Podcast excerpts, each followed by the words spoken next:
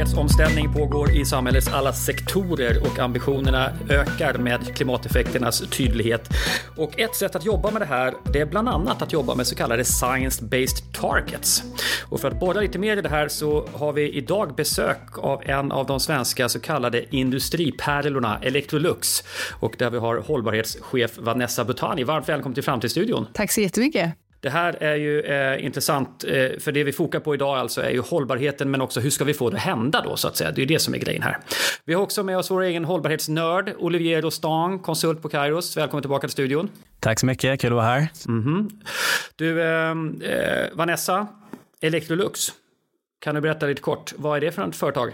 Absolut. Electrolux är en av de största företagen i världen som jobbar med vitvaror och vi säljer vitvaror över hela världen säljer ungefär 60 miljoner produkter för varje år. Eh, vi är stora överallt och eh, väldigt välkända här i Norden såklart med Electrolux, Electrolux över hela Europa. I Nordamerika är vi kända som Frigidaire framför allt. Vi har också AEG som varumärke som är väldigt stort, också framförallt i Europa och en del i, i Asien. Så att ibland känner man inte igen oss, men det, vi är bakom där. Ni är liksom i bakgrunden hela Exakt. tiden, jag förstår. Obehagligt. Men du, det här är ett stort industriföretag som fortfarande är i väldigt hög grad svenskt, är det så?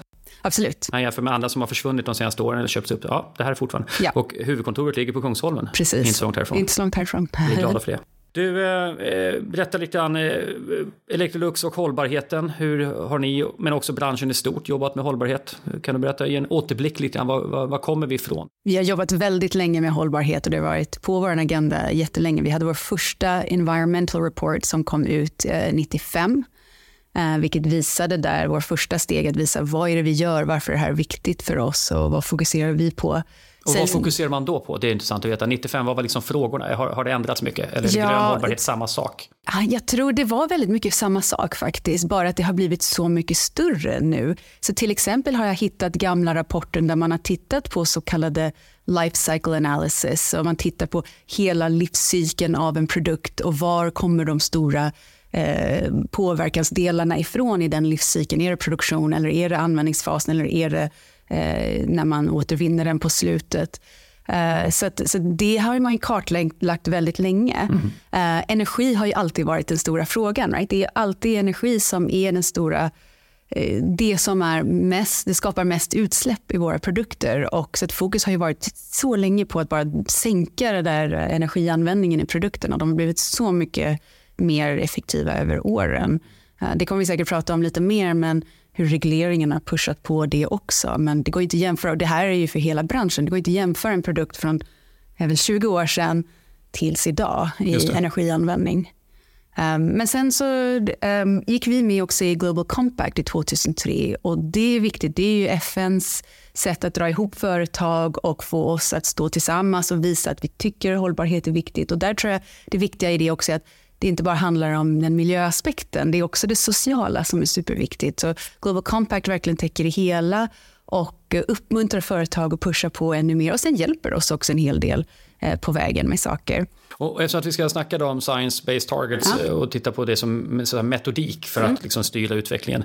Eh, på vilket sätt, eller hur skulle du beskriva Global Compact? Eh, kan du beskriva någonting om hur, hur tvingande det var? Eller på, vilka, alltså på vilket sätt styrde man med det? Men själva idén förstår vi, man försökte samla och få stora aktörer och liksom egentligen förändra normerna kring hållbarhetstänk. Vi måste tänka på det här. Men kan du säga något mer om hur man gjorde, hur var formen på det? Signerar man någonting? Alltså, ja, bara, precis. Man signerar och sen så måste man göra det varje år och visa sin commitment varje år. Så det står i våra årsredovisningar. Mm. Right? Och det är ju, jag skulle säga, en milstolpe längs, längs vägen för alla företag. Right? Att man gjorde Global Compact, vi var med på det och då var vi i framkanten och visade att det här är viktigt. Right? Och sen tar man nästa steg och sen kommer man, som du nämnde, till 2018 där vi eh, signade våra första, eller skickade in våra första science-based targets som en av de hundra första företagen att göra det.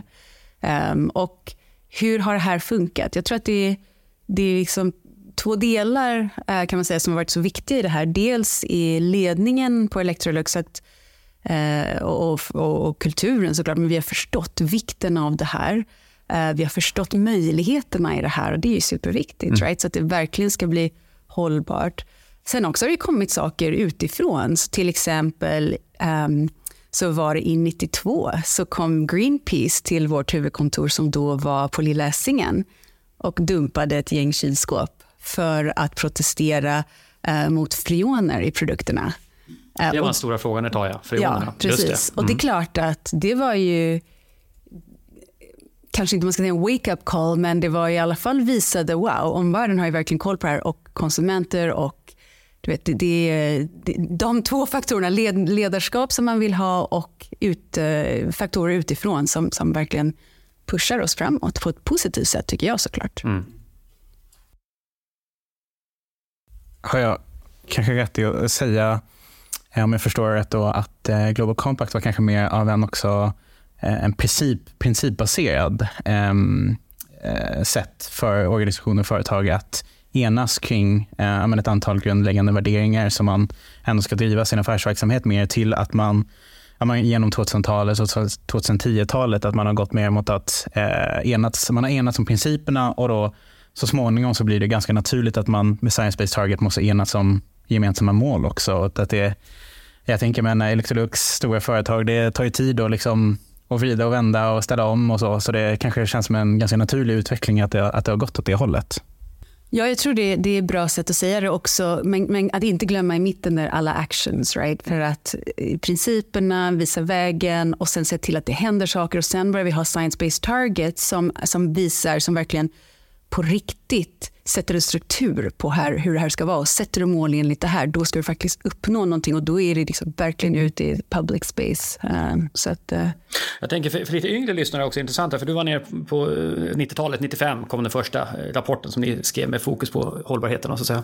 och det är alltså 89 då som Karl-Henrik Robert eh, grundar Det naturliga steget, en förening i Sverige som lyckas få ett otroligt genomslag med att de får ju alltså ja, de får kungen med som, som eh, liksom, med ambassadör för det, men inte minst så lyckas de ju skicka en trycksak till varenda hushåll i Sverige om principerna då för att få, alltså ett antal systemvillkor som de beskrev då, som kom ut i brevlådorna. Och jag tänker, jag vill bara sätta det utifrån, jag vill bara titta bakåt och tycka så här, ja, eh, nu börjar det röra på sig, men hur länge har folk drivit de här frågorna? Ja, miljöfrågorna har ju funnits långt innan dess också, men där kommer en knuff på 90-talet. 2007 eh, är det väl den obekväma sanningen presenteras av Al Gore till exempel. Och sen, ja, för ett tag sedan höll jag ett föredrag just om hållbarheten och då kunde jag gå bak till 1900 ja, före 1910 när eh, alltså Svante Arrhenius, svenska forskaren, första gången skriver en artikel om är det så att vi kommer värma vårt klimat på grund av att vi bränner så mycket kol och ved i våra fabriker och våra, och våra hushåll. Så att säga. Redan där finns ju idén då. Men alltså 90-talet, där skjuter det fart och det syns ju även hos er då. Så att säga. Där, där börjar de här frågorna också segla upp och bli lite mera eh, diskuterade.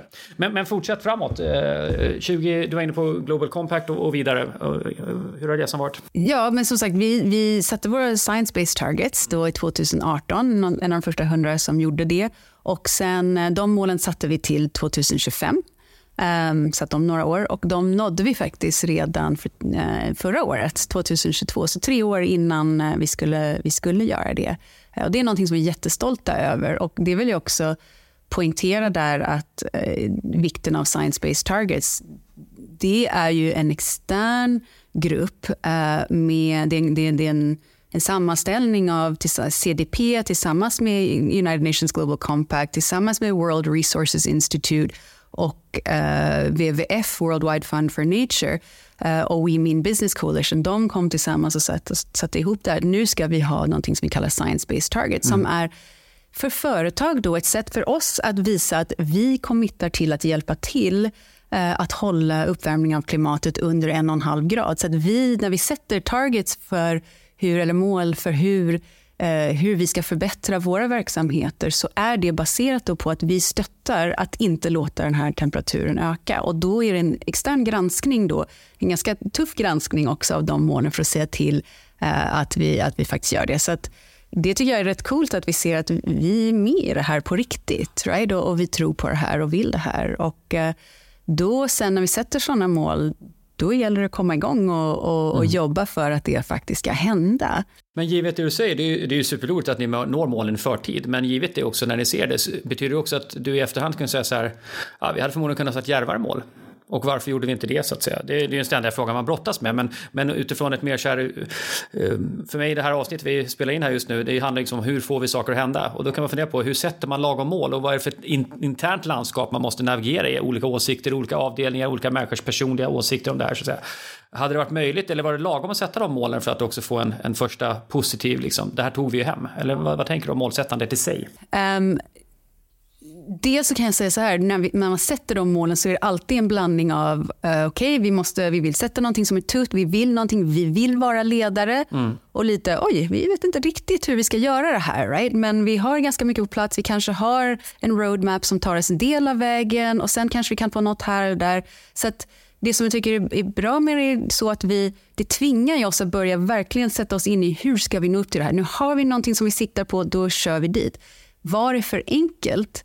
Eh, nej, det tycker jag inte. Det här var jäkligt tuffa mål och vi har jobbat stenhårt för att komma dit. Mm. Eh, så att, eh, nej, det, och det har varit otroligt motiverande också internt att ha såna här mål eh, att jobba mot. Nu håller vi på att sätta nästa våg av mål. Right? Eftersom vi har nått upp till dem så, så tittar vi framåt. Eh, och där sitter vi igen i tuffa diskussioner om hur långt ska man våga gå. För att eh, det är klart det är tufft och vi är i ett tufft läge just nu. Men, men jag vet också hur det funkar när vi väl har de där målen. Vi pratar om det utåt. Det skapar en riktig stolthet i företaget. Och jag kan nästan inte understryka det tillräckligt mycket. Alltså det, det är verkligen folk, folk är stolta att vi, vi vågar sätta sådana mål. Att vi, och inte vågar för att det är crazy, men att vi står för någonting. Um, och uh, att, att man är med på resan för att få det här att hända. Uh, det, det är jättekul att se. Eh, eh, jag tycker den eh, så kommunikativa aspekten av det är väldigt spännande också. Att hur man som företag kommunicerar att man, att man är på bollen, att man gör någonting samtidigt som man kanske inte kommunicerar allt man har planerat att göra för att så här, ja, men man vill ju inte kanske gå ut och, och, och säga någonting och sen så lyckas, lyckas man inte. Och, och det kanske är okej att liksom lyckas, misslyckas publikt också. Men jag tänker så här, hur, ehm, Eh, hur, hur, hur ska man ha en bra kommunikation kring sina hållbarhetsmål? Ehm, och Ja, jag tycker också det, det, du säger här om att eh, fler, alltså många brinner för det här. Jag såg precis en undersökning i, bland franska eh, unga arbetare idag och att det är det är över 50 procent som, som kan tänka sig att, eh, att, att, att byta till ett företag enbart baserat på kriterierna om att företaget jobbar mot, mot miljömedvetna mål. Och det, det känns ju som att det blir en, en viktig fråga bland konsumenter, bland medarbetare. Eh, och, så, och hur kommunicerar man effektivt kring det? Jag skulle säga att det är den ständiga frågan hur man kommunicerar effektivt. Och vi vet ju också att det kommer väldigt mycket mer um, reglering nu väldigt mycket i Europa om just greenwashing, hur man ska kommunicera. Det kommer bli extremt uh, ska vi säga, tydligt vad man får och inte får säga. Och det jagas på väldigt mycket redan nu på vad som sägs eh, som inte är eh, rätt eller missledande eller inte ger konsumenterna rätt information. Eh, men hur sätter man mål eller hur kommunicerar man på ett bra sätt? vi har ju, delvis har vi produkter som vår årsredovisning och sen så skapar vi en mer kan vi säga, populär version av det. och Det är ju någonting som man kan använda, kan hänvisa folk till det. Men det är kanske inte det roligaste alltid bara gå in på hemsidan och läsa. Jag tror det handlar mycket om att vara ute och prata och ta upp det. Alltså, för mig ser jag att vi har ju 50 000 medarbetare på Electrolux. Det är 50 000 på hållbarhetsteamet, 50 000 ambassadörer. Jag måste använda dem, men jag måste om jag ska kunna göra det ge dem eh, verktygen som de kan använda. Vad är, vilka tre saker är de viktigaste att kunna säga till någon? Vad är det som folk tycker är viktigt? Eh, visa lite överallt var det kommer från. Och sen ledningen såklart också. Att, att, att, visa att vi står för det här, vi är stolta för det här och såklart fira när, när det går bra. Right? Eh, det försöker vi göra. Men jag får alltid frågan. Dels får jag alltid intervjuer eller nya människor som, som kommer till, nya kollegor till jobbet. Pratar alltid om hur stolta de är, hur coolt de tycker det är med det arbetet som vi gör. Och så får jag alltid också, men vi borde prata om det mer.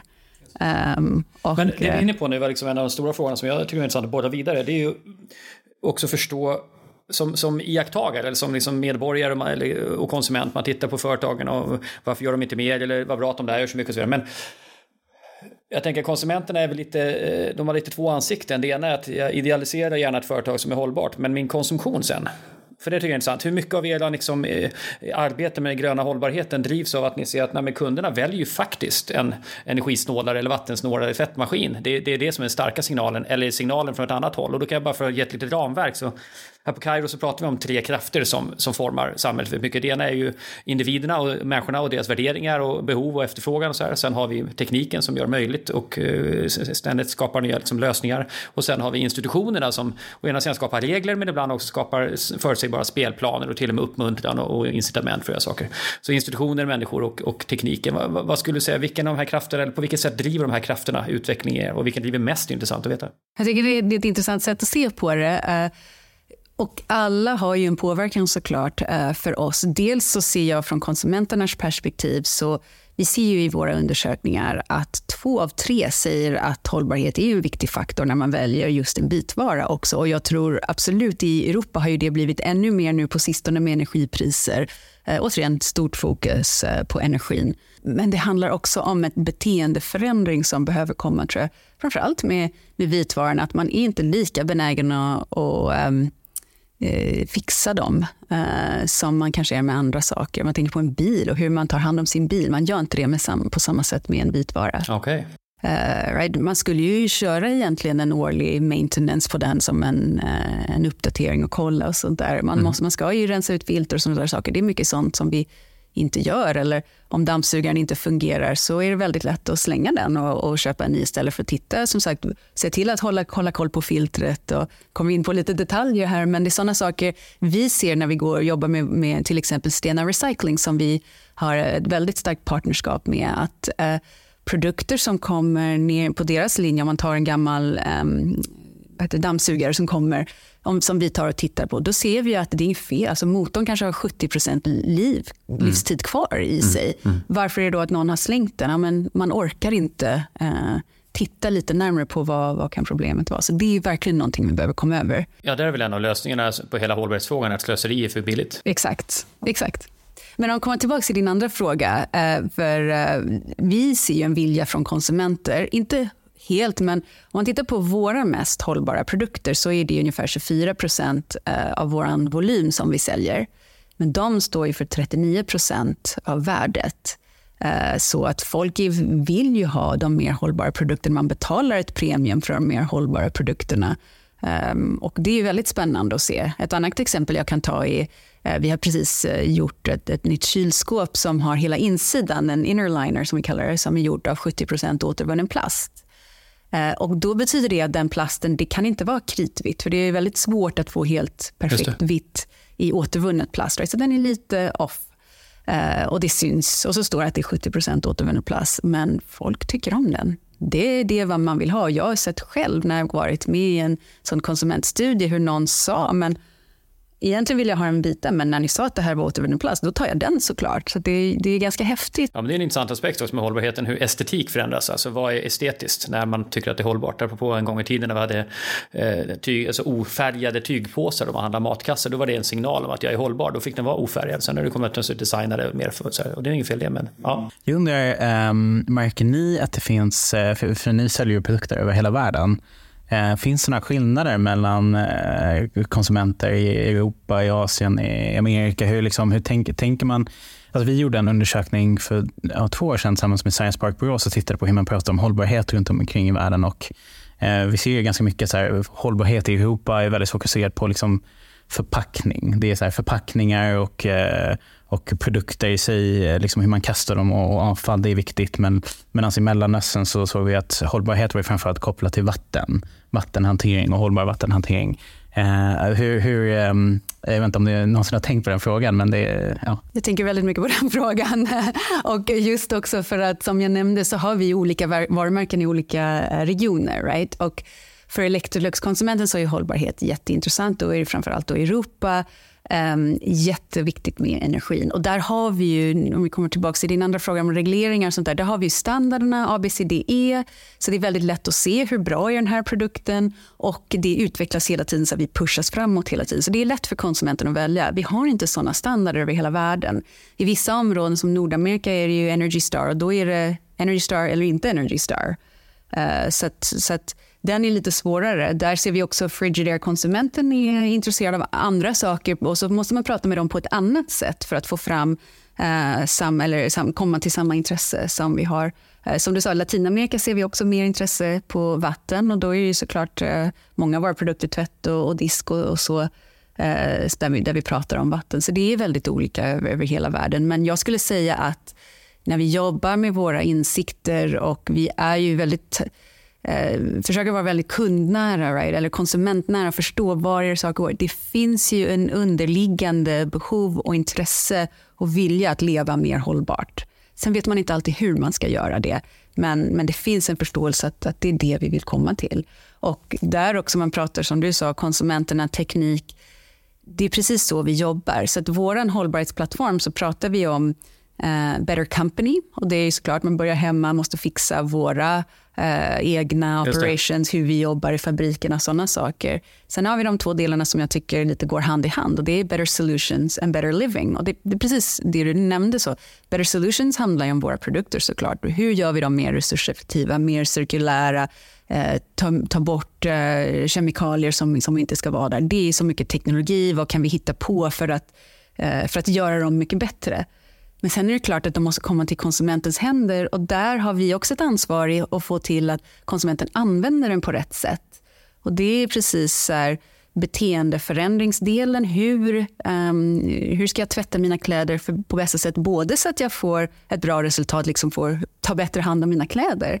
Men också så att jag använder mindre resurser, är mer energisnål, mindre vatten, eh, sådana saker. Hur kan jag hjälpa folk att äta på ett mer hållbart sätt. Och det är allting från att om vi visar en bild på en ugn, ska man visa en köttbit på den eller ska man visa grönsaker som, som är på väg in i ugnen? Bara sådana saker har ju en påverkan. Men sen också såklart till det tekniska som är okej, okay, men vi har, vi har eh, ångfunktion i ugnen och det är ett mycket bättre sätt att, eh, att, att laga mat med, med ånga för det håller mycket mer um, vitaminer och, och bättre smak i produkten. Så att, Eh, vi måste få ihop hela den här bilden, precis som du säger, med tekniken, med konsumenterna och konsumentbeteendet och, eh, och, och få hjälp ifrån regleringen.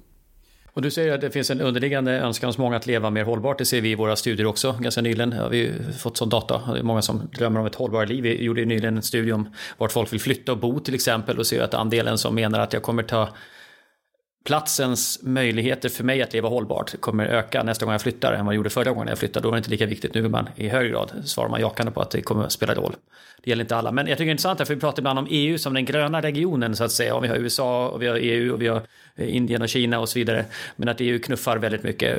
Skulle du säga att det är en sån skillnad även bland konsumenterna? Alltså, finns det en annan förståelse? För det har också med köpkraft att göra. Apropå Oliviers fråga, ser man olika olika delar av världen? Ja, det gör man för olika utmaningar till exempel. Men det handlar också om köpkraft. Vem som har råd att köpa Electrolux och vem som behöver välja ett annat märke som kanske inte är lika profilerat det hållet. Men skulle du säga att, e, att Europa eller EU-invånarna eh, känns eh, längre fram på, på hållbarhetsområdet än andra grupper? Eller är det inte så?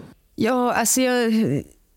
Ja, på ett sätt för att det finns så mycket medvetenhet här. Det kommer så mycket, det snackas så mycket om det i EU. Mm. Men sen ser man ju väldigt mycket som händer i andra, andra länder också. Det finns verkligen en våg av eh, förändring right, som kommer och det är både på det statliga perspektivet, det, det som man ser i Kina händer ju väldigt mycket saker, även om vi inte, om vi inte hör så mycket om det. Även i Australien så är det mycket debatt om, om kol och sånt. Um, men det är klart att för konsumenterna, köpkraften, det är återigen det är de här olika grupperna baserat på var våra varumärken ligger, eh, där vi, hur vi kan kommunicera. Och, och återigen, Electrolux är inte så stort i Nordamerika som varumärke.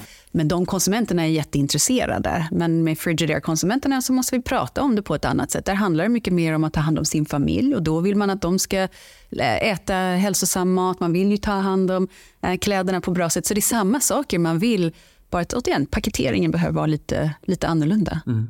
En annan fråga utifrån att ni är ett så stort industriföretag. Jag eh, tänker, eh, ni har mycket av er produktion, ni äger er egen produktion eller har ni egentligen mycket underleverantörer som, ni, som sätter samman saker och ni har mer varumärkena? Vi har både och. Vi har mycket egen produktion över hela världen också, um, vilket också gör det väldigt komplicerat, right? för att vi Eh, det finns ju olika regler och så i världen. Vi har ju vår egen code of conduct som vi också sätter över hela världen av hur vi vill att det ska vara. Och sen har vi, köper vi in väldigt mycket produkter och våra leverantörer ska ju också leva upp till våra eh, hållbarhetsstandarder. För, för, det var min fråga, liksom, är det lättare som, som, eh, om man har hållbarhetsambitioner som industriföretag, är det lättare att få dem på plats om man har produktionen själv än att man försöker få leverantörerna att, att leverera det som man vill ha? För, spelar det roll egentligen? Eller är det så att är man tillräckligt stor så är leverantörerna så lyhörda i alla fall, så det kanske egentligen inte är det som avgör?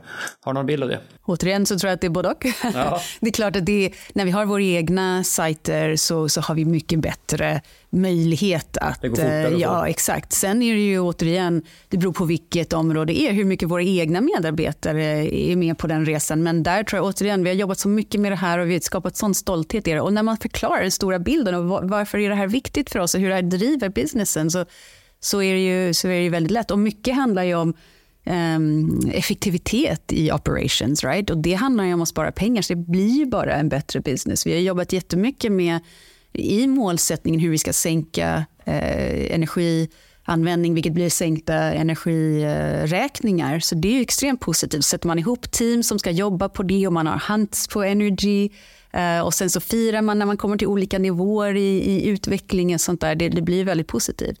När vi tittar på leverantörerna så det är klart det, det beror på också hur stora är vi mot den leverantören. Um, och sen återigen, var är de i sin resa? vissa är ju helt med oss och vissa, vissa är, speciellt kunder också, pushar ju på oss ordentligt också att vi vill ha mer och det är ju superkul. Eh, men med vissa leverantörer så får man ju också förklara och det är ju en resa. att Vi försöker liksom kroka arm och, och visa varför det är bra för båda. Det, inte, handlar inte bara om att Electrolux har konstiga idéer. Men jag tror att det nu vi kommit till en punkt att det, det är inte så konstigt. Eh, och, det är frågan om hur och hur mycket ja. snarare. Ja, exakt. Mm. Eh, men då vill jag bara vara kvar på temat så här, Europa. Eh, eh för att eh, 2020 så gick ju eh, europeiska taxonomin igenom. Det var i alla fall inom liksom miljörörelsen en väldigt stor vinst att men för första gången så ska man ju liksom på riktigt hållbarhetsrapportera inom liksom finansiella mål och Eh, ja, helt enkelt att jag menar, större företag också eh, liksom behöver ta ett ansvar i att hjälpa sina underleverantörer och, och så vidare. Och jag, jag undrar, för någonting man har pratat mycket om är den här så kallade Brysseleffekten. Att, um, som, var, som blev eh, vad säger, coined eh, av Andrew Bradford som är forskare inom juridik på Columbia eh, law och hon eh, menar alltså att Europeiska unionens förmåga att, att, att reglera bolag sträcker sig också utanför Europa att företag som behöver anpassa sina produkter till, till Europa eh, brukar göra det eh, till utomlands också. Eh, jag undrar bara hur, hur hur blev ni påverkade av europeiska taxonomin eller liksom kanske Green Deal eh, i stort? Eller på vilket sätt behövde ni börja jobba med, med de sakerna? Det har ju varit ett arbete för oss absolut med, med taxonomin och också nu med den nya regleringen som kommer, eh, CSRD. Mm. Corporate Sustainability Reporting Directive. Uh, den håller vi på att jobba med väldigt mycket just nu. Uh, det, det, positiva jag ser i det är för att vi är baserade här i Europa så att det är inte en fråga. Vi gör de här grejerna som vi behöver göra. Men det positiva är som sagt att eftersom vi är så globala och det måste täcka eh, beroende på vilken reglering, så, men, men ta CSRD, det, tar, det täcker ju hela, hela vårt företag. Ja, men då blir det ju så att vi driver såna, sånt arbete genom hela företaget. Och då kanske man är mer eh, som en, på samma nivå i Europa medan det blir då en effekt att vi pushar oss fram ännu mer i andra regioner i världen. Så det är väldigt positivt tycker jag också så att man kan se det. Det är klart att det, det kräver mycket jobb. Ehm, um, om man tittar på någonting som taxonomi eller återigen CSRD. Vi har ett mantra när vi tittar på det där vi säger att um, vår hållbarhetsdata behöver bli lika robust som vår finansiell data. Och det kan låta ganska enkelt men, men man tänker på hur mycket man har jobbat och hur länge med finansiell data, hur stora team vi har som jobbar med finansiell data och hållbarhetsdatan som behöver komma upp till samma nivå av mogenhet och tillitlighet eh, eh, och transparens. Ehm, det finns ju väldigt mycket att göra i det. Men, men jag ser återigen som en positiv resa. för Också så använder jag den datan för att driva våra beslut. När vi vet var vi är, då kan vi mycket lättare titta framåt, fatta beslut och Eh, vara djärva i hur vi jobbar. Okej, då vill jag passa på att ställa en framtidsinriktad fråga eh, som jag tycker är väldigt intressant eftersom jag själv har en bakgrund inom, inom hållbarhet och eh, och miljövetenskap och tänker så här, vad, vad, vad ser du eh, på, så här, hur ser du på, vad är det för typ av kompetens kring hållbarhet som, kommer, som ni kommer behöva? Om ni har, som sagt, finansiell rapportering har man gjort länge, man vet mer eller mindre vad man behöver, men eftersom det är ett nytt område, ny rapportering, nya krav, det utvecklas snabbt. Eh, hur, hur tänker ni när, när ni ska anlita eh, hållbarhets... Eh, vad, vad, är det ens för profil? Hållbarhetsrevisorer, eh, hållbarhets... Eh, eh, ja, vad, vad är det för människor? Bra, det här, eh, vi, vi täcker mycket i det här och jag, jag tycker, tror att återigen, om jag går tillbaka till det jag sa förut, att vi har 50 000 personer på hållbarhetsteamet, så att alla behöver ju ha en förståelse för vad är det vi ska uppnå, varför är det här viktigt och hur påverkar det mig i mitt jobb? Eller hur kan jag bidra i mitt jobb? Så absolut behöver vi bygga ut, som du sa, hela det finansiella sidan och vi ser hållbarhetscontrollers och vi ser eh, mycket mer behov av den eh, rapporteringen och aligna oss mycket tajtare med finans, eh, med, med ja, hela accounting och, och, legal och HR, de delarna. Men sen är det väldigt mycket också den tekniska kunskapen.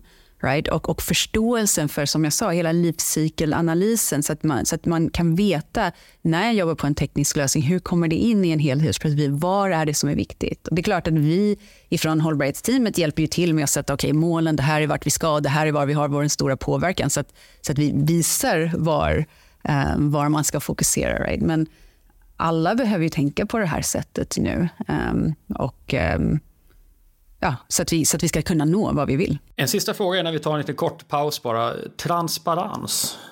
Tror du förväntningarna eller kraven på transparens hos företag kommer fortsätta öka? För jag kan påstå att den har redan ökat. Men, men är det en utveckling vi kommer se mer av framåt? Det skulle jag tro. Som du säger, det har redan ökat. Eh, vi ser ju bara i Europa vissa saker som kommer mer. Ehm, de här CSRD men också greenwashing-regleringarna kommer kräva att vi verkligen kan backa upp allting vi säger. Right? Har mer data för att kunna eh, säga saker. Och så kommer det utmana mer företag. Och jag tror att konsumenterna kommer vilja, dels kommer de bli smartare och smartare och kommer vilja ha mer insight också. För de kommer vilja sätta oss bredvid varandra och säga vem, vilken är bättre eh, eller inte. Precis, jag tänker också medvetenheten om att ju mer processer som pågår digitalt, desto mer data finns det att gräva i för den som skulle vilja vara ärlig med sin verksamhet. Och sen dessutom när AI kommer kunna hjälpa till att sortera den här datan och mäta den så kommer det att sättas nya standards. Exakt.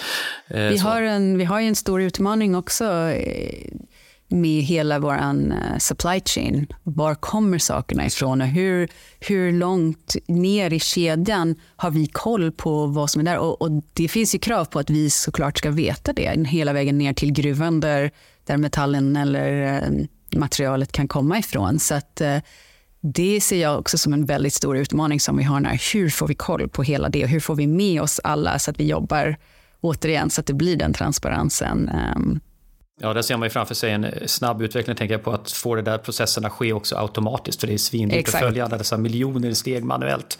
Så att ja, vi eh, gör snart in på att titta lite närmare på detta med Science-Based Target som faktiskt var den huvudsakliga rubriken, ja, men det är så spännande så vi drar iväg åt alla, alla håll. Men först ett kort litet reklambreak.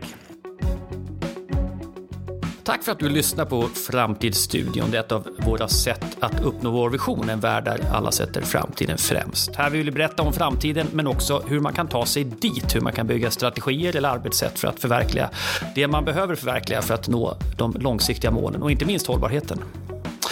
Känner du till att vi löpande släpper webbinar och föreläsningar på Youtube? Prenumerera gärna på vår kanal där det dyker upp ständigt nya spännande framtidsfrågor. Vid årsskiftet släpper vi dessutom en serie korta föreläsningar där vi presenterar en handfull trender inom olika områden gratis tillgängliga på den kanalen. Sök bara på Kairos Future på Youtube. Och sist men inte minst, det är ett tag kvar men snart börjar året närma sig sitt slut och då släpper vi som vanligt vår stora What's On-föreläsning. Den breda, inspirerande, tankeväckande spaningen om vad kommer vi prata om 2024. Första december kan man ta del av den på både online och här hos oss på Kairos. Varmt välkommen till årets What's On. Nu tillbaks till avsnittet.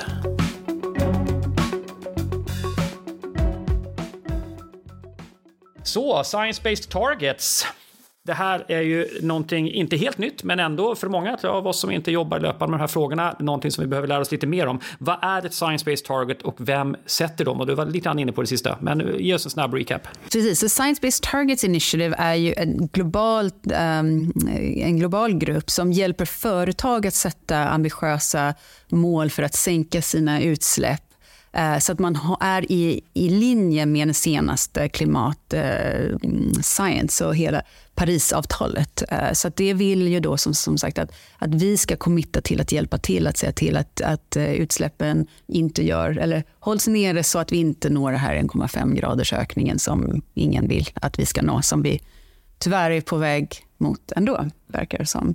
Så att, eh, det här är ju, eh, har ju växt väldigt mycket nu. Som jag sa, vi började 2018 bland de hundra första som gjorde det. Nu när vi har gått tillbaka och, och försöker sätta nya mål så, eh, så är det en väldigt lång kö för att göra det. För det är väldigt många företag som nu har förstått det här och det är jättebra att se att det är så. Jag tror att det också blir, börjar bli lite mer Eh, vardagligt att man förstår vad är science-based targets och vad betyder det här? Um, så det, det är väldigt bra att se. Men jag får bilden här, så att det heter science-based, tänker jag så här, att målsättande i sig kan vara rätt svårt. Eh, vi har alla sett olika eh, tips och knep för hur man ska sätta mål som är användbara. En väldigt enkel sån här är smarta mål, de ska vara specifika, mätbara, attraktiva, realistiska och så vidare.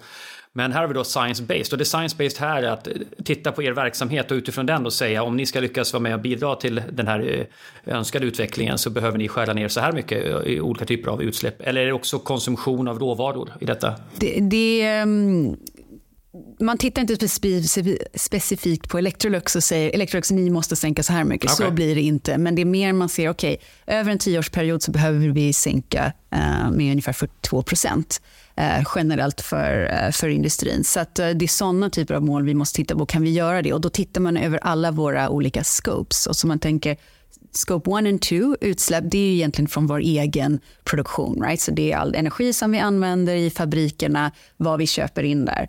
Sen har du Scope 3, vilket är vår indirekta påverkan. Och Det är där det kommer stora saker som för oss då, och för många företag så är det ju Scope 3 som är det stora området där man påverkar. och Så är det också för oss. Och där är det för oss... Eh, alltså vad som händer med produkterna när de egentligen når konsumenterna exakt, och livet att, efteråt. Ja, ja. så att... Um, så att eh, användningen i hemmet, så att över en minst tioårsperiod där man använder den produkten varenda dag hemma hos sig, eh, då, har, då blir det ju utsläpp av det för den använder energi och var kommer den energin ifrån?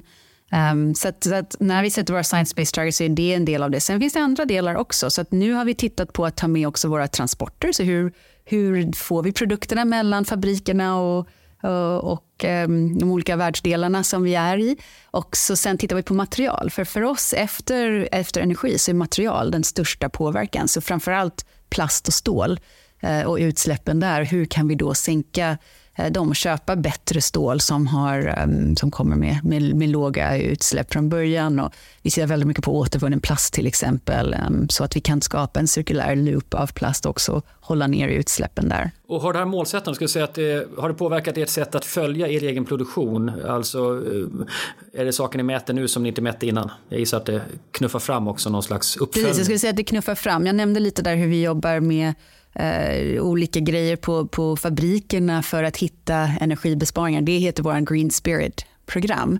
Eh, och det är ju ett program där vi har olika nivåer som man kan nå Um, och vi har haft det ganska länge, men det är klart att det hjälper till nu att vi har ett science-based target så blir det ännu mer tydligt på vad är det vi faktiskt ska göra, var ska vi komma till? Eh, och Det är också ett sätt att hålla motivation. Right? Att man, nu blev vi Green Spirit eh, Platinum, nu blev vi Green Spirit nästa nivå. Så, där. så det, det är väldigt positivt eh, att kunna göra det. Um, och Eh, nej, men det har varit väldigt bra. Att, mm. att, och apropå det att du pratar om engagemanget hos medarbetarna. Skulle du säga att science-based i sig eh, ökar i värdet? För, eh, det här målet har det större betydelse för människor när man vet att det bottnar i någon slags bredare bild, någon mer analys? Eller? Jag tror att från början så visste vi folk inte riktigt vad det handlade om. Nej. Jag tror att den Eh, utbildningen har vi fått göra under tiden och jag tror att det kanske fortfarande inte är en full förståelse av det. Så det är hela tiden vi får berätta och kommunicera om det. Men jag tror att det ändå, vi har pratat om det så mycket att vi har en science-based target. Sen har vi också kopplat det till eh, våra bonusmål. Så dels våra eh, långa bonusmål, så ett treårsprogram plus också nu vårt eh, ettåriga program som täcker en väldigt stor del av organisationen Um, och när man sätter det då in i de målen, då blir det väldigt tydligt och då vill folk veta mer om hur, om hur man påverkar det här. Och, och det blir så väldigt starkt, right? för då sätter man det här och, och säger till folk, det här är det som är viktigt, det här är det vi ska jobba på. Så att när vi kopplar det som vi har i Science-Based Targets till målen, då fattar man det och så kör man på det. Och det, det, det är så, tror jag, det är sådana saker som hjälper till i att, att få det Eh, att hända, att vi kan komma dit tre år i förtid. För att vi har, har det hela vägen från början, ledningen, um, styrelsen som har signat på och vet om, om våra science-based targets till våra mål, till alla de här programmen som vi har, ut i alla utvecklingsprocesser. Så att varje steg i utvecklingsprocesser så pratar vi om hållbarhet, vad, hur, hur bidrar vi till målet nu i den här nya produkten eller vad det kan vara. Så det måste gå från det stora hela vägen ut, right? verkligen bli integrerat. Um, vi säger att vi har en, en hållbar strategi, vi har inte en hållbarhetsstrategi. Eh, och det för mig är när det är så här integrerat, du kan inte bara ta det här och säga nej men nu ska vi inte hålla på med hållbarhet längre. Nej, nej det går så. inte för det är så integrerat i hela bolaget. Precis. Ja, det förstår jag. Eh, vilken roll spelar det, skulle säga, medarbetarnas förkunskaper när man jobbar med den här typen av frågor? Vi hade en diskussion här lite grann, jag och några kollegor, så här, hur många, hur många av svenskarna kan förklara växthuseffekten på en principiell nivå. Det behöver inte vara komplicerat, men bara så här. Och vi hade väldigt olika bilder av detta. Det varierade jättestort. Så här. Och, då, och då väcks frågan just så här, okej, okay, men hur långt har vi kommit i kunskapen om till exempel klimatförändringar? Så här. Det är jättesvårt att veta. Eh, och, och, nu har jag inte sett så många studier i Sverige på det, men jag vet några studier i USA till exempel bland väljare i vad de kan om samhället. Så, så kan man ju ibland fundera på så här, okej, okay, är folk redo att ta de här diskussionerna och förstå de här? Eh, är det kanske också därför vi ser data som visar att eh, hälften, mer än hälften av svenskarna uppgav ju förra våren att man tyckte att expertstyre var en ganska eller mycket bra idé istället för att ha politikerstyre då. Har det med det att göra också att man inser att frågorna är svåra spekulationer just nu. Men, men, men eh, apropå att du pratar om utbildning av medarbetare också, så, vilken betydelse har förkunskaperna? Man måste ha kunskap, man måste, återigen, science måste man ju lyssna på. Men jag tror att man behöver, eller för oss verkligen behöver man en blandning. Så jag behöver se, vi måste ha experter som vet exakt hur man räknar på det här, vet vad som har en påverkan, som sagt gjort de här eh, livscykelanalyserna, förstår eh, vilket material kan vara bättre än ett annat material. Men sen måste vi också ha experterna på andra sidan, produktexperterna som vet eh, hur man gör och hur man kan inkorporera. Så att du måste sätta ihop dem och både måste kunna både lyssna på varandra och ha ett intresse i varandra. För det är då du får den där magin. Right? Um, ska vi göra någonting nytt så kommer vi alla med det som vi har och en vilja och gå framåt. Det är, då, det är då det blir positivt. Men jag tänker även på den som kanske lite mer så här stämpelklocka går in och jobbar i fabriken. Jag sätter upp eh, delar av en diskmaskin varje dag liksom, under en period och så. Eh, spelar kunskap, eller har det egentligen mindre betydelse för chansen att uppnå de här målen? Är det mer på andra nivåer, strategiska nivåer och organisationer? Eller behöver man investera mycket i utbildning där också? ja, för att där kan man också prata ner på, på, på golvet. Då kan man titta på våran fabrik. Vad kan vi göra? Där har vi till exempel, eh, vi certifierar våra, våra fabriker med någonting som heter um, Zero Waste to, Zero Waste to Landfill-programmet. Right?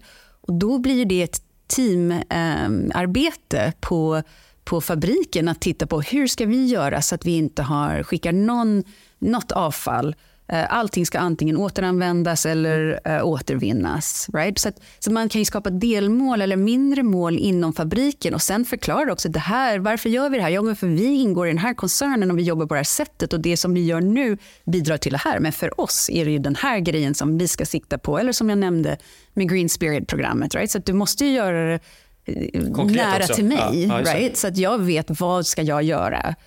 Eh, men det är samma sak när man pratar med, med till exempel eh, eh Treasury. Vi tittar på grön finansiering. Och där är det jättekul att prata om, okay, där kan vi Treasury, vi vet hur vi liksom får nya lån och sånt där. Kan man sätta en grönt spin på det också eh, och få grön finansiering? Ah, men superspännande, då är vi också med och bidrar eh, till vår hållbara utveckling. Så det, mm, man måste, vi måste hitta de sätten där, där, för, för att få med alla och göra det hemma för dem. Lagom utmaning i rätt område så att säga. Ja. Mm. Om vi tittar lite framåt då, vi har varit inne här, Olivia ställde frågan tidigare om med, med auditing så att säga, med revision, miljörevision och resursrevision. Eh, och det är ju den spaning vi brukar ta med oss i föreläsningar, det är att det här kommer naturligtvis fortsätta öka. Eh, det kommer komma byggas upp mer och mer gemensamma system, vi ser ju redan, eh, som vi var inne på, EU och så vidare. Ehm, om du skulle ge ett råd till andra företag, hur, hur förbereder man sig bäst för att lyckas med det här framåt? Liksom, vad är det man måste tänka på, apropå naturligtvis Oliviers fråga om kompetensen, men är det andra saker man kan tänka på för att rusta sig för att klara av det här med auditing framåt eller revision? Men jag tror det är mycket samarbete, se till att man kopplar ihop sig för att det finns jättemycket kunskap i företagen. Right? Eh, finans har ju rapporterat som sagt jättelänge. vad kan vi lära? Vilka verktyg kan vi ha? Och göra det tillsammans. Ehm, det tror jag är superviktigt också. Och så, och så vara tydlig med, vi kommer inte fixa allting på en dag. Right? Men vi bygger, nästa år bygger vi lite mer och så bygger vi lite mer. Right? Men hitta det som är, är stort och viktigt och där vi gör påverkan. Och sen också tycker jag våga ha lite egen integritet i det här vet vi är viktigt för oss och det satsar vi på. De här grejerna är inte viktiga just nu. Okay, jag right, prioritera, right? Mm, mm, just det, just det. Du eh, pratade lite tidigare om leveranskedjor och fabriker runt om i världen. Och jag tänker så här, en av de andra trenderna som vi pratar om, eller som man liksom pågår runt omkring är ju de stora, ganska stora geopolitiska skiften just nu. Eh, det påverkar ju kanske var man väljer att lägga en fabrik just, var man väljer att köpa eh, produkter och man kanske blir eh, mer eller mindre, inte, kanske inte tvingad, men att man måste göra vissa tuffa val baserat på eh, av vilken leverantör. Så här, hur resonerar ni kring de trenderna? Eller så här, vad, vad, ja, kan du säga någonting om, om hur det påverkar er? Ja, alltså jag tänker att vi har ju den footprint som vi har idag. Eh, och Det tittar vi på hela tiden. på Var ska vi ha mer eller mindre produktion och, och hur ska vi eh, ha också som sagt leveranskedjorna. Var, var, ska, var ska olika saker komma ifrån? Och hur kan vi hela tiden minimera risken så att vi får bättre möjligheter framåt? Det som jag tror är viktigt framöver är det här som vi har börjat prata om lite, radical collaboration. Right? Verkligen titta större över våra gränser. Då menar jag över olika industrier tillsammans med, med regleringen för att se hur kan vi komma vidare till nästa steg. Saker kommer hända, det kommer bli upp och ner och sånt där. Men Eh, jag går tillbaka till det som jag nämnde med, med Stena Recycling. Vi har lärt oss så otroligt mycket genom att jobba tillsammans med dem och jag tror nog att de skulle säga samma, att de har lärt sig från oss också. Nu behöver vi hjälp i det där för att se till att det finns bra system på plats i de olika kommunerna, städerna för att kunna skapa det här cirkulära flödet som vi behöver. Så vi behöver verkligen bli ja, radical collaborators för att, för att få till det och, och det är inte lätt. Um, det som jag tycker jag har lärt mig från det här samarbetet är ju att det tar tid. Man måste verkligen hitta sätt att lita på varandra. Man kommer stöta på saker, då måste man prata om det. Eh, och man måste vara lite generös från båda sidorna. Tänka på att ge lite mer så får man tillbaks, men kanske utan att tänka att man ska få. Så det, um, Ja, men det är jätteviktigt. Jag tycker det är intressant, för, för mig bekräftar du flera, flera teman som, som dyker upp här, åtminstone när jag åker ut och föreläser och pratar med kunder och så vidare. Men eh, dels det här att vi befinner oss ju i ett, i ett skifte nu, vi ska lyckas med cirkulära ekonomin eller generativa liksom, system som gör att vi eh, använder planetens resurser mycket mer smart och så. Eh, men det handlar också om regleringar, det handlar om nya gemensamma spelplaner, att vi inte, några länder, eh, eller att, att ingen vågar gå före för att det, det blir för stora kostnader för det landet och så vidare. Och den här gemensamma spelplanen, bygga den kräver ju nya allianser ofta, nya överenskommelser. Och där blir ju också viktigt då som du är inne på förtroende, att man Eh, man kan inte administrera fram förändring utan man måste relationsbygga fram förändring. Så jag känner dig, du känner mig, vi kan göra något tillsammans, vi har fått ett bra intryck för i grund och botten så är jag beredd att investera i vårt samarbete om jag tror att du är en sån som kommer göra det vi säger att vi ska göra och jag kan lita på dig och så. Och därför tänker jag att det är en generellt bra signal att ta med sig. Så här, ska vi bygga nya, den nya plattformen för det hållbara samhället, ja då är det människor som bygger relationer, människor som kanske kommer från delar av samhället som förr inte behövde så mycket samarbete för att det var inte, lösningarna fanns redan. Alltså, systemen funkade ganska stadigt. Man kunde jobba i sina stuprör för hur, hur de här stuprören sen kommunicerar med varandra. Det var ganska klargjort efter att ha jobbat i den tidigare paradigmet så att säga. Men i nya paradigmet så kommer det behöva byggas nya, nya, eh, nya danser, nya samspelare och där blir det superviktigt. Och vi måste se också hur vi kan snabba på det där, för vi har inte tillräckligt med tid för det. Och den andra saken jag vill lägga till det är också det här gemensamma målet. Right? Återigen med Stena eh, Partnership så har vi pratat om vår mission är ju verkligen för att se till att marknaden för återvunnet material är lika välfungerande som det för, för, för, för nytt material. Och då pratar vi om hur liksom, volymer, eh, supply base, kvalitet, pris såklart. Right? Så att skapar man ett, ett, ett, ett gemensamt mål då också kan man börja mer lita på varandra och vara generösa i relationen. Då kommer man jättelångt. Mm. Ja, det är alltid mycket lättare att samarbeta när målet är gemensamt, som säger, verkligen tydligt. Ja, det är jättespännande att du nämner det, för jag tänkte precis fråga vad, alltså, vad är det svåraste med att göra sina produkter cirkulära? cirkulära för det är, det är, så, det är så stort. Alltså, vi, vi, vi gräver ju ut alltså, miljoner ton mineraler i jorden varje år vi, vi måste ju göra det på något sätt. Att, det, att, att designa en, en, produkt som är helt cirkulär är väldigt svårt, om inte ganska omöjligt. Um, men så här, vad, vad, är det svåraste med att göra cirkulära produkter? Är det att få marknaden för återvunna produkter lika bra som för så virgin material eller nya material? Eller vad, finns det några andra utmaningar som är svåra? Det svåra i det tror jag att det kan vara så stort. Right? Om man tittar på hela cirkulära modellen, det är allting från material till användningsfasen till end of life-fasen av produkter. Där måste man vara tydlig och välja var är det vi faktiskt ska börja. Vad är det vi ser möjligheter för oss också. Och hela tiden koppla ihop det här med var kan vi göra en impact ifrån ett eh, hållbarhetsperspektiv? Var är konsumenterna intresserade? Vad vill vi stå för som företag? Um, och det är jätteviktigt, de tre lenses som vi säger, som vi, som vi tittar igenom. Um, med cirkularitet så tror jag att det, det, det, det är mycket det här är återigen förändra beteende, uh, hjälpa oss att se värdet i det återvunna uh, eller det um, reparerade. Eh, och det finns ju väldigt mycket, man pratar om det i klädbranschen såklart, eh, men vi ser ju fortfarande delar i världen där man ser att återvunnen plast i en produkt, oj, nej, men det vill jag inte ha. Um, right? Men i många delar där man ser att det är jättespännande, det vill jag absolut ha. Right? Um, och sen är det det här att okay, ja, vi kan jobba med att vi, vi, får, vi använder återvunna plasten. Så att vi, där måste vi titta på det som det är ett annat material. Det är inte samma material som nytt plast. Right? Det, det har olika eh, eller andra egenskaper och vi måste hantera det på det sättet. Men att få till det flödet och då behöver man jobba med hela hela insamlingen såklart ifrån konsumenterna och sen också se till att hur får vi bra kvalitet på det? För vi återigen tar exemplet med kylskåpet där där ska man ha plast som, um, som man kallar för food grade. Så att eftersom man har mat i kylskåpet så måste den plasten hålla en viss uh, nivå så att, uh, så att man kan ha den nära maten. När man sen återvinner produkten, det skulle ju vara jättebra om vi kunde ta den plasten och ha det för sig. För att då kan man fortsätta använda det som food grade i kylskåpet. Men idag så är det väldigt svårt att ha olika strömmar för olika plast och då bara nedgraderar man allting. Så det finns många olika saker, eh, men jag tror det är återigen det här liksom prioritera. Var ska vi börja? Och vad kan vi göra? Och hitta de där partners som man kan jobba med. Ett spännande och brett samtal får vi säga som från början tänkte så här, nu ska vi prata lite om science-based targets, men det blev ju hela stora hållbarhetsområdet och det är väl jätteroligt. Jag ser hur glada oss ut här, Vanessa och Olivier och jag med för den sakens skull.